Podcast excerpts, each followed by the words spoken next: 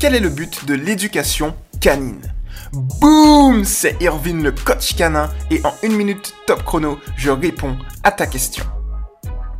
Le seul but de l'éducation est d'adapter le comportement naturel et nécessaire de ton chien à la vie domestique. On entend par comportement naturel et nécessaire le fait que le chien a des réflexes et des attitudes eh bien, de chien. Pour un chien, c'est normal d'aboyer, de creuser des trous, de mordiller, de faire ses besoins. De son point de vue, tout ceci est normal, comme eh bien c'est normal pour toi de parler, avoir des activités, jouer, etc., etc.